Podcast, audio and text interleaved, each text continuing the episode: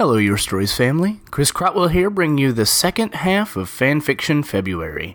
It was a ton of fun. It's got stories from yours truly, Drew Krehel, Logan Dean, and Maggie Wagner. Today's episode of Your Stories is sponsored by Cards Against Humanity, and they asked us not to read an ad. Enjoy the show, everybody. Hope to see you soon. Once again, the best band in podcasting cover stories, and then we will roll. Come on up, guys.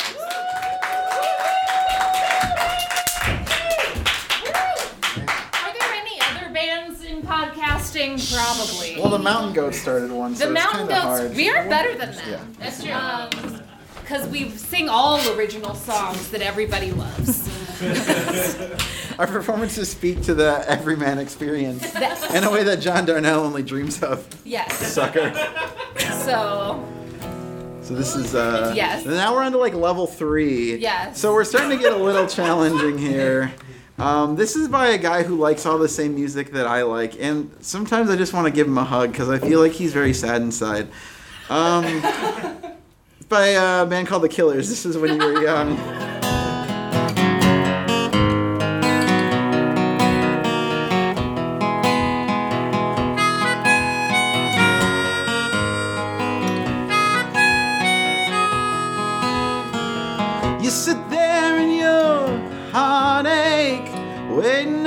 some beautiful boy to to save you from your old ways. You play forgiveness, watch him now, here it come. He doesn't look a thing like Jesus, but he talks like a gentleman, like you imagine when you were young.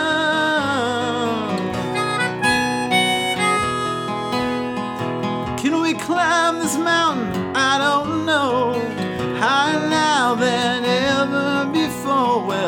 I know we'll make it if we take it slow. Let's take it easy, easy now. Watch it go. We're burning down the highway skyline on the back of a hurricane that started turning when you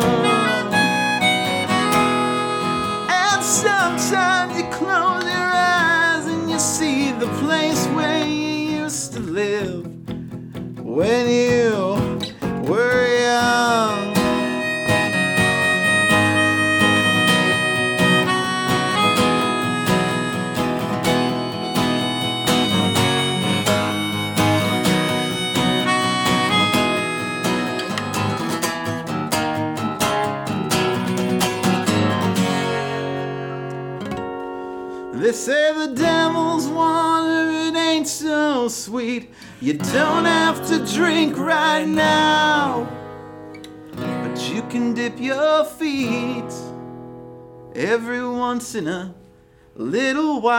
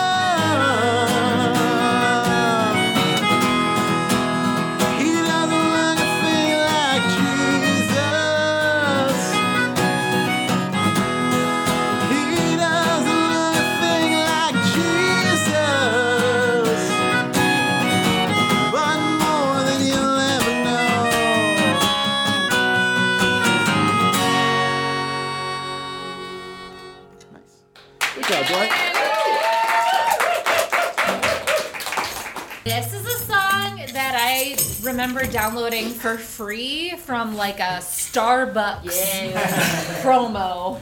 So it's gonna be great. We're on like level four. Yes. Yeah.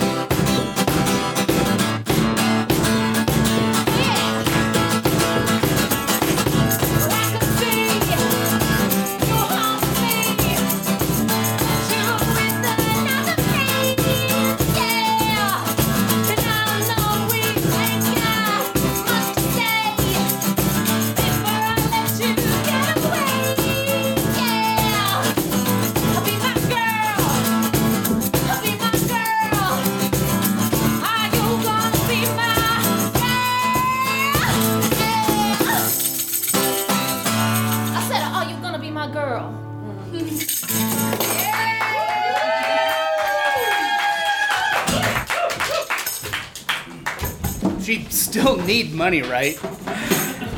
You tried to trade your face for a sandwich? It's hard. Actually, that sounds rife with weird implications. I had not thought about it. That whole album is Yeah. Gosh, guys, 2019, man. Um, so I started thinking about why it was that fan fiction had never actually been terribly appealing to me. What had kept me from getting drawn in? Ostensibly, it seems like the sort of thing I'd be invested in being involved with or creating. So I thought about it for a little bit, uh, and it turns out it's just wildly unnecessary because I am the default. when you're the default, uh, you don't need any one piece of culture or a world to be completely invested in because every world and every piece of culture was written for me by people who look like me. I'm a 5'10, 165 pound white middle class dude. I am the skin that every video game creation, character creation starts with. right? This is the out of the box model. I started thinking about the, the books and the movies and the pieces of culture that meant the most to me, and uh, got really depressed in the last couple days, actually, because they're all just the same story. Like, if you look at Neverwhere, or The Magicians, or The Phantom Toll Booth, or Harry Potter, or Star Wars, they're all the same story. And that story is for me. Like, bored, sad white dude, right? Gets introduced to an incredible world and then saves the universe or something incredibly similar.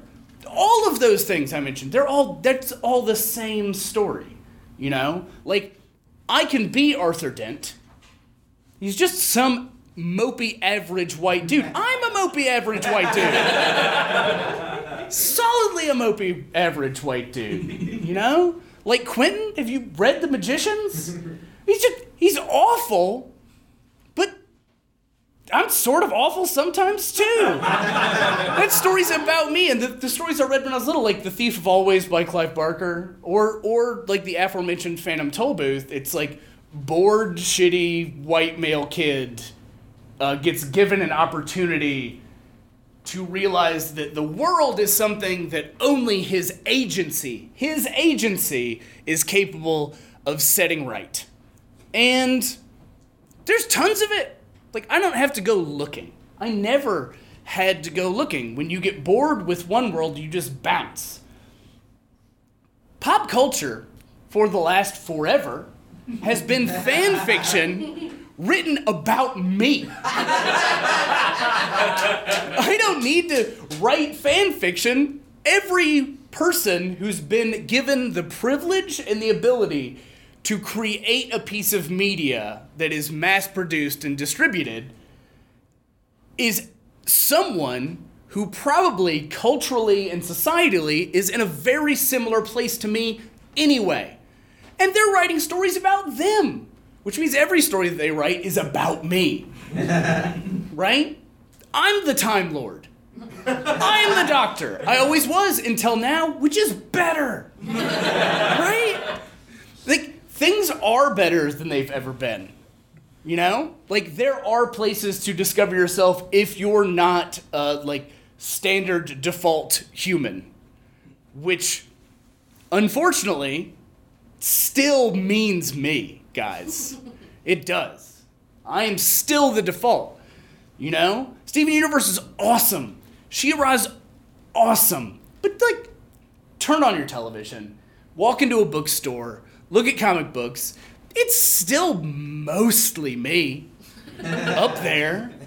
You know? Like, yeah, I, every story I ever got told was an analog for the rest of my life, which is being told that, like, the world is flawed, but you are remarkable. White man. You'll fix these problems, we promise. As long as they're your problems. It's a bummer, right? One of the things I love about this night and the show, Your Stories, across the board is that we need people's actual stories and we need them to be diverse and we need them to be bigger and broader than stories about the default character. I think the first half of the show was absolutely beautiful for that reason explicitly. I am always going to be able to dive into any book or movie. And because I'm the planeswalker, I will always feel at home. You know? There's no reason for me to feel threatened by other people being represented in media. Like, don't be. What are you mad about Ghostbusters for, you dickhead? Just go jump into one of the countless other worlds that are explicitly about your experience, and it's still most of them. It's not hard. Just go find something else. You know? Like, Neverwhere is my favorite book. At least it's way, way up there. And it's not even about an especially interesting man. just some mopey dude who's unhappy about the world and then has this incredible experience opened up to him. It's every story. And we have to keep pushing to change that. There's no reason you should have to wait 13 years. You know? There's no reason that you should have to struggle to find things that represent you and your experience. I can't imagine, literally can't imagine, I am incapable of understanding what it would be like to encounter a piece of media and see myself for the first time. And how powerful that must be. I honestly don't know. I can't put myself inside of that experience. It's a unique experience to people who aren't the default. Every story has been about me for most of my life. Everyone deserves to get to feel that way. And I hope we can get there sooner than later. All right. Next storyteller is a friend, a friend of the show, a very good friend of the band. and a lovely man in general. Please, everybody, give it up to Mr. Logan Dean. What was that about? I know. I sorry I had to lead up for two other white guys. No, it's fine. Joseph Campbell's like whipping around in his grave right now. this is my fourth fan fiction February, I believe. Uh, previously, I've told stories about Orson Welles solving supernatural crimes and the cursed existence of the Trivago guy. So I figured I'd lighten it up. Um, this is a recipe I found on the internet. Um, but like every recipe on the internet, it's got a bunch of personal details of whoever wrote it. Um, it's called Easy Vegan Chili. And vegan is all caps. Nothing warms up a cold winter night like a fresh batch of hot and spicy chili. I used to make this recipe for my husband Brian all the time when we were living in northern Maine. It was his favorite, and now when I make it, I think back on those nights in the woods, walking to the sheltered grove with a container of this chili to warm us up. Brian loved the woods and what he called the deep and unceasing call of nature's true protectors. we would hike up to the grove once a month, always during the new moon, to meet with others who shared his passion. Ingredients. One medium onion, two medium bell peppers, one zucchini, two carrots, four cloves of garlic, two, se- ta- two teaspoons of olive oil, four tablespoons chili powder, one and a half teaspoons cumin, one teaspoon oregano, one teaspoon smoked paprika, half a teaspoon of salt, one cup of beer, three t- tablespoons tomato paste, 28 ounces can of diced tomatoes, one cup vegetable broth or water, uh, one 15 ounce, ounce can of each pinto, kidney, and black beans, uh, one and a half cups canned corn kernels, juice of half a lemon or one whole lime, and two teaspoons of maple syrup. That last part's a secret. You don't have to tell anybody it's in there. to start, chop up the onion, peppers, zucchini, and carrots. Chopping vegetable reminds me of the wood we would chop for the fire at our gatherings. Speaking of which, get a large pot and heat two tablespoons of oil in it. Add the onions and let them cook until they turn a little brown. We would build a large cage out of wood in the grove and surround it with freshly downed trees we cut into large logs in order to ensure a roaring fire that would last long into the night. After browning the onions, add the carrots, peppers, and zucchini and cook for another five minutes. Once the fire was built, we would begin the rites. Brian had taught them to me over the course of our relationship as they were written in a language that I don't believe was meant to be spoken by human mouths. Next, add the garlic, chili powder, cumin, oregano, paprika, and salt and cook for another minute. Your kitchen should start to smell fragrant and spicy. When we finish the rites, there would always come a smell of ozone, like that of bolt of lightning or a spark from a plug. Add the beer, broth, tomato paste, and diced tomatoes. Scrape up any seasoning that stuck to the bottom of the pot. Simmer for about five minutes. The ozone smell let us know that the rites had succeeded. Next, we would draw sticks, one of which was cut short. It's time to add the beans and corn. Um, stir them in and then turn your heat down to low and cover the pot. Simmer for about 30 minutes. Whomever drew the short stick would then be disrobed and anointed with oils of sage and juniper. Uh, large, swirling symbols were painted on their back and forehead that resembled lidless eyes staring at us from the void. After 30 minutes, stir the chili around and give it a taste. Uh, for thicker chili, leave the top off and let it simmer for 10 minutes more. Once the body was prepared, they would be entered into the wooden cage, free of the burden of worry, knowing that they would soon be with the forest and its protectors. Now add the lemon or lime juice and optionally the maple syrup to even out the taste. We would then light the fire, reciting incantations of tribute. As it grew, we would shed our own clothes and dance about the flames as they engulfed our offering. Around us, we would see the hungry shapes of our pagan gods as they supped on the spirit of the sacrifice first before entering the fire and devouring the flesh from the cage. We continued to dance until the fire died and the sun began to peek over the trees. Feel free to garnish with a bit of cilantro, red onion, avocado, or even some jalapeno if you like a spicy kick. That's how Brian liked it uh, before Brian drew the short stick. Thanks.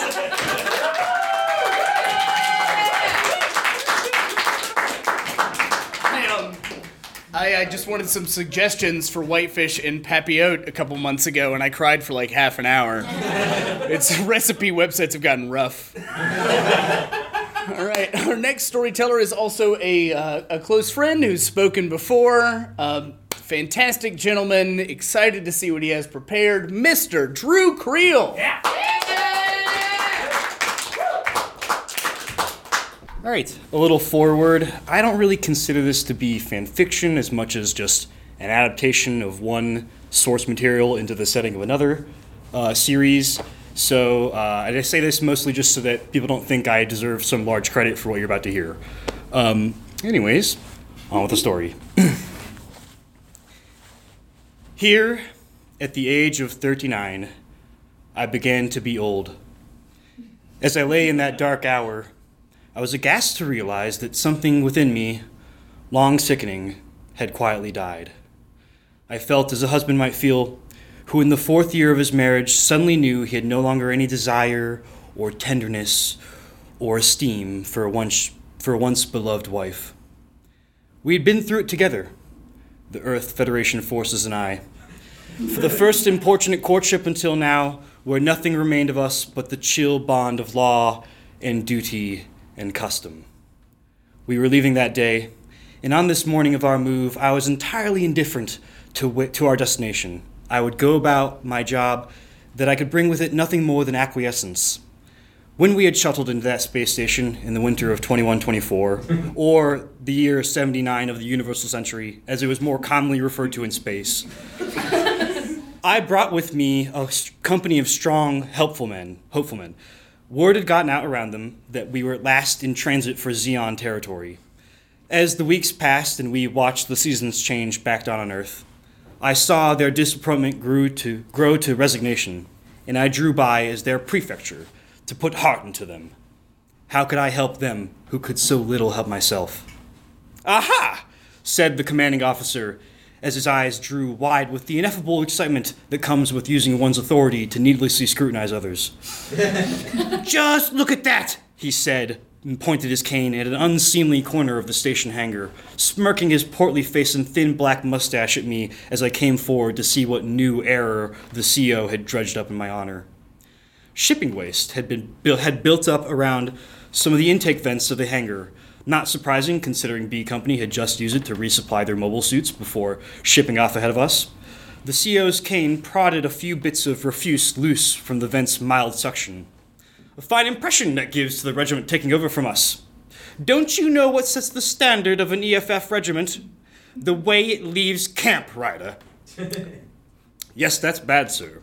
I said, standing in attention in front of my company, as they too stood in attention, waiting before the uh, waiting inspection before the launch. It's a disgrace. See that everything here is properly disposed of in the incinerator before we leave. Very good, sir. Remind me, Ryder, said the CEO, inspecting me with his beady eyes as he had done so recently, the space trash. Where, what were you in civilian life? I was a painter, sir. The CEO's face contorted through several hoops of restrained judgment before leaving me to my newfound duties. That evening, we departed from, from the space station, our transport ship escorted by a halo of standard RG, uh, RGM 79 mobile suits, hulking robotic suits of armor that stood over six fo- stories tall, the latest addition to a war that seemed to escalate indefinitely. like a cloud of dust, we floated through the immense darkness towards our next destination. Sleep came for me swiftly as I activated my stasis pod for the no doubt long journey ahead. The next day, I awoke from my pod to the familiar commotion and cross chatter of a rival flight check. We had already reached our new base of operations, and as I donned my spacesuit for the inevitable dock- for the inevitable docking procedures, I finally let my curiosity get the best of me when a junior officer walked by. Does anybody know where we are? I said. Uh, not officially, sir. Somewhere orbiting Neo Oxford colony. Uh, but I did hear someone mention the name of the space station. It's a place called Brideshead. Uh, you can see it from the airlock window over there. It's a great, whole, huge barrack of place. Thank you, Sergeant. Uh, carry on. It was as though someone had switched off the wireless, and a voice that had been bawling in my ears incessantly and fatuously for days without number had suddenly been cut short. An immense silence followed, empty at first, but gradually filled with a multitude of sweet and natural and long forgotten sounds.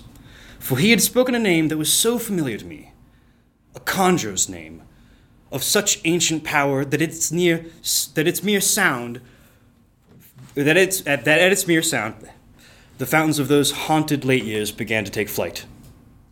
As I approached the window, my palms grew sweaty and my heart began to pound with anticipation. Looking out at this distance, I saw a familiar pearlescent lily resting in a dark pool of nothing. And though I could tell its petals were now wilted, wilted and its pollinous population vacated, the inescapable charm of history brought a forbidden smile to my face. Brideshead was as large as space station could be before being classified as a colony. As a classical O'Neill cylinder, it even supported its own artificial landscaping and weather. Once owned by the exceedingly affluent and charming Flyte family, the station was now being commandeered for the war efforts. A small fleet of mobile suits could be seen making their way back to our transport ship after departing from one of the station's enormous chrome petals. When the soldiers returned through the airlock, I flagged a familiar face to learn of his impressions and to still my beating heart. Where are you off to, Hooper? I said to the cadet. Uh, B Company's just relieved us, sir. I, I sent the chaps along ahead to get cleaned up. Uh, good, good, I said, trying to best not to show any excitement. Uh, just uh, snooped around the station. Very ornate, I call it. It's a massive castle of a mansion that takes up nearly half a petal on its own. A, a queer thing. Sort of RC church towards the back, all gothic and like. And a frightful great fountain, too, all rocks and carved men and trumpets. You never saw such a thing. Yes, Hooper. I did. I've been here before. Uh, oh, well, you'll know all about it then. I had been there before. I knew all about it. First with Sebastian, more than 20 years ago, in a star filled day in June. That day, too, I had not known my destination. That's probably all we want to do for tonight. Uh, thank you for listening to Brideshead Unlimited.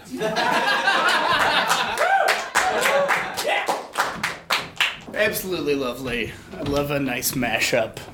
Um, so, our last storyteller of the evening is someone who I first remember meeting uh, at a Your Stories at the Public House Theater. I'm pretty sure. Which makes it feel like it's an ancient time buried in ice. Um, uh, she's been telling stories at Your Stories for quite some time, and I'm always very, very excited because that first experience really put me right on my ass. Uh, please, everyone, welcome the incomparable and fantastic Maggie Wagner!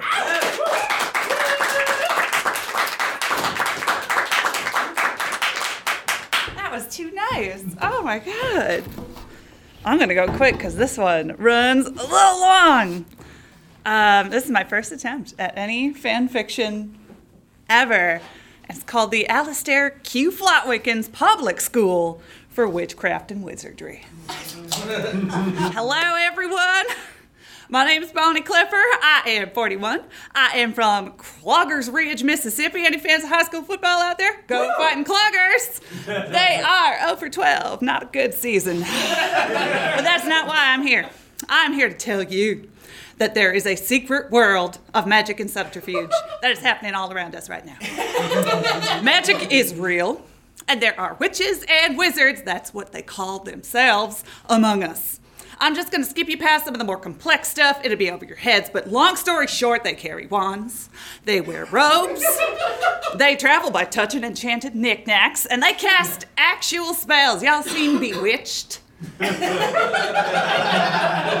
shit is real. Of course, I can't prove any of this. I, I work uh, right at that spot where St. Crispin's Drive turns into a big empty lot. And it looks like a lot, but brother, that ain't a lot. There's a school there, the Alistair Q. Flotwickens Public School for Witchcraft and Wizardry. You can't see it. Hell, I work there, and I can't see it. According to them, we are muggles. It is a name they use for anybody who can't do magic. They got a lot of weird names for a lot of things, so, you know, keep up. See, I, I substitute teach, and I get calls from all over the district. Bonnie, we need you for civics, for econ, for gym sometimes. And I got a call for a Muggle Studies teaching stint, and uh, I don't know what Muggle Studies are, but I have to pay my union dues somehow. So I drive up to this big empty lot. Only it's not an empty lot anymore. It's a big, crumbly, gothic, cathedral-looking thing. And out front, there's Principal Wanda Prentice. Wanda can't be more than three foot five, and that's counting a big pink bouffant hairdo. Thank you for coming, she tells me. It's truly an emergency, she tells me. Then this roly poly little woman takes out a fucking magic wand, gives it a little duh, and then one, two, three, the whole building is covered with like an invisible drape, and it's just to fall all over the place. Oh man. But yeah, Wanda sits me down and tells me all about the secret world of high stakes magic and offers me a job up front, decent salary to boot. Well, I ain't stupid. Something don't smell right here. So I start asking some questions. Number one, wizards, bless your heart. Number two, say I believe everything you tell me is true. I don't. I'm clearly being punked. Say I believe it. What's preventing me from walking out the door and telling the whole world? Number three, what in the wild world of sports or muggle studies? Number four, what the hell do they even want a muggle to do this job in the first place? Don't you have wizards with degrees or some shit? she came clean with me. I guess even wizards have standards, and Flotwicken School is well below them. The magical community has rated them the worst academy in North America with the lowest pay scale and the most abysmal test scores. Our students don't even qualify for the OWLs, she said. we offer the SHREW exam, stands for Statewide Hunting Registry and Evaluation of Wizardry. SHREW. she said to think of the muggle studies like, like home economics, the basics of mundane human life. These kids can summon lightning rods, grim specters, they can heal bones, and the flick of their hands. But they couldn't boil an egg if you asked them to. Then, ugh. Then she spooks me by saying, Don't worry, this is all perfectly safe for you, in a way that makes you think maybe it's not. and she told me that by all means I should feel free to tell the whole world that I work for witches at a secret school for little children learn magic. so, yeah, Wanda's funny. And a paycheck's a paycheck, so I show up the next day and said, Show me to my room because Bonnie Clipper's a professional. They lead me down a dark little hall lined with enchanted pictures of former teachers. Everybody in those photos is moving and having a good time. Never mind, Bonnie, eyes on the prize. Wanda opens the door to 15 little terrors chattering away, eating handfuls of little brown frogs. One girl is trying to get her sweater out of the mouth of a furry book with teeth. Wanda thudded the ground, and they got real quiet. She gave me the floor and whispered to me that I shouldn't worry. The children were aware I was a muggle and would be on their best behavior. And with that, she was gone. Well, fuck, Wanda! It's a well known fact that teenagers, rich, poor, black, white, magical, or regular, are goddamn psychopaths. now they know my weakness. It's okay, I can salvage this. I see the kids are already divided in two. The ones in purple, with purple in their uniforms, are sitting to one side, and the ones with the orange are a little louder, high fiving each other, muttering, Yeah, cloven Clovenfeld! I can use this. So I emptied out the trash basket and hold it in front of me. I am Miss Clipper. Every one of you will take out your wands and put them in the basket. You will get them back end of class. I wave the basket under a girl who sits in the front and snaps her gum. Me. What's your name, sweetheart? Emma Jean Green. Are you a Clovenfeld, Emma Jean? Ah. Well, put your wand in the basket, hon. I don't want to have to report any trouble for the Clovenfelds today. In fact, let's. And I find the nearest chalkboard and underline the word Clovenfeld. Then I point to one of the boys in orange. What's your name, sweetie? Uh, uh, it's Hank. Please don't talk any points. Points from who, Hank? Uh, Esposito House. Thank you, Hank. Now, since I've had a little longer to observe, from what I gather, students put on an enchanted Dale Earnhardt fitted ball cap. It talks to you and tells you you've been sorted into one of two houses. Most magic schools have more, but Flotwickens is, is scrappy. Well, there's the Georgina Ann Clovenfeld house for outgoing wizards, I guess. Ugh, they mostly do sports. And then there's the Ricky Esposito house for magical introverts, I think. Their wands go all go clanging in the trash, and I keep day one pretty simple muggle currency. I bust out a dollar bill and ask if anyone has ever seen one before. Hank, from before, says he recognizes it from spending every other weekend with his dad. I like Hank. Nice, compliant kid. I caught one little shit in purple kicking his desk and calling him Mudblood. And I didn't know what that meant in the moment, but now that I know it's a goddamn racial slur. so I'm glad I did what I did. I scratched a negative 20 under the Clovenfeld column on the board, and they got real upset. But then you know what? The bell rang, so. I tell you what, yesterday wizards were make believe. Today they're real, but they ain't shit. Not to public school teacher. I'm having a glass of wine tonight. Yeah!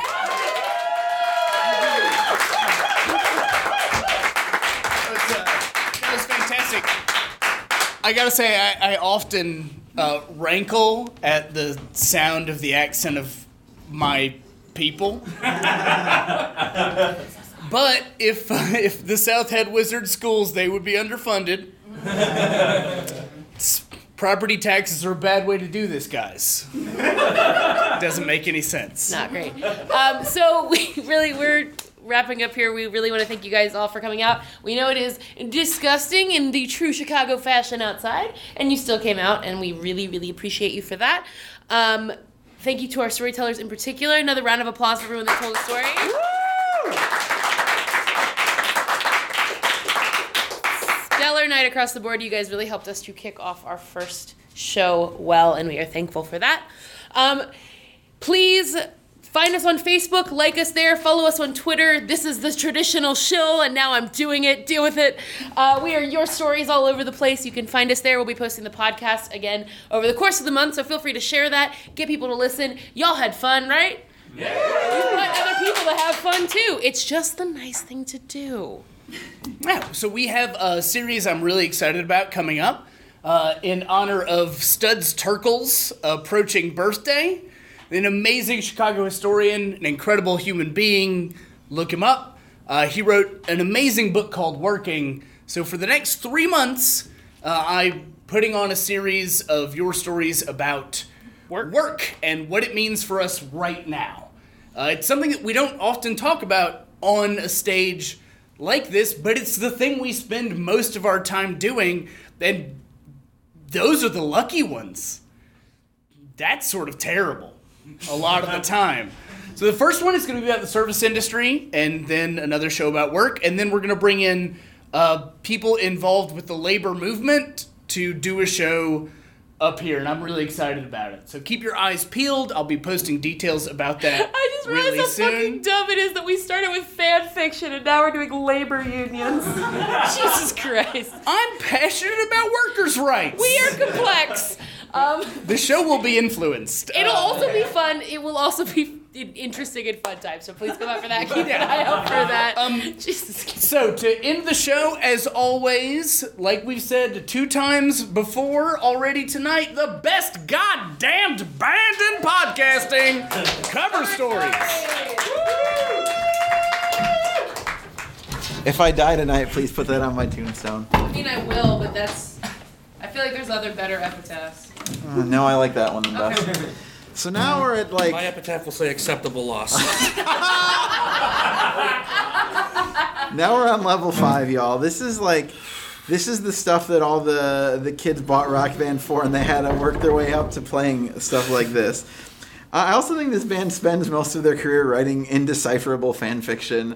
Uh, I've tried to read the graphic novels, and they don't make a lick of sense to me. Um, Patrick Ewing is involved somehow. I don't know. Anyway, this is by Co- that's what the song 33 is about. So this is by Coheed and Cambria, and this is uh, Welcome Home.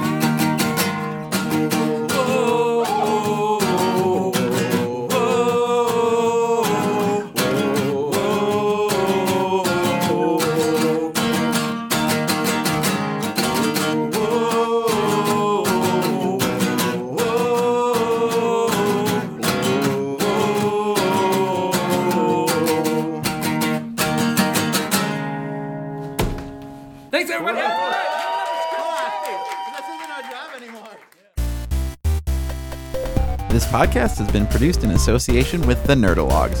To find out more about the Nerdalogs and their shows, visit www.nerdalogs.com or facebook.com slash nerdalogs. Thanks for listening.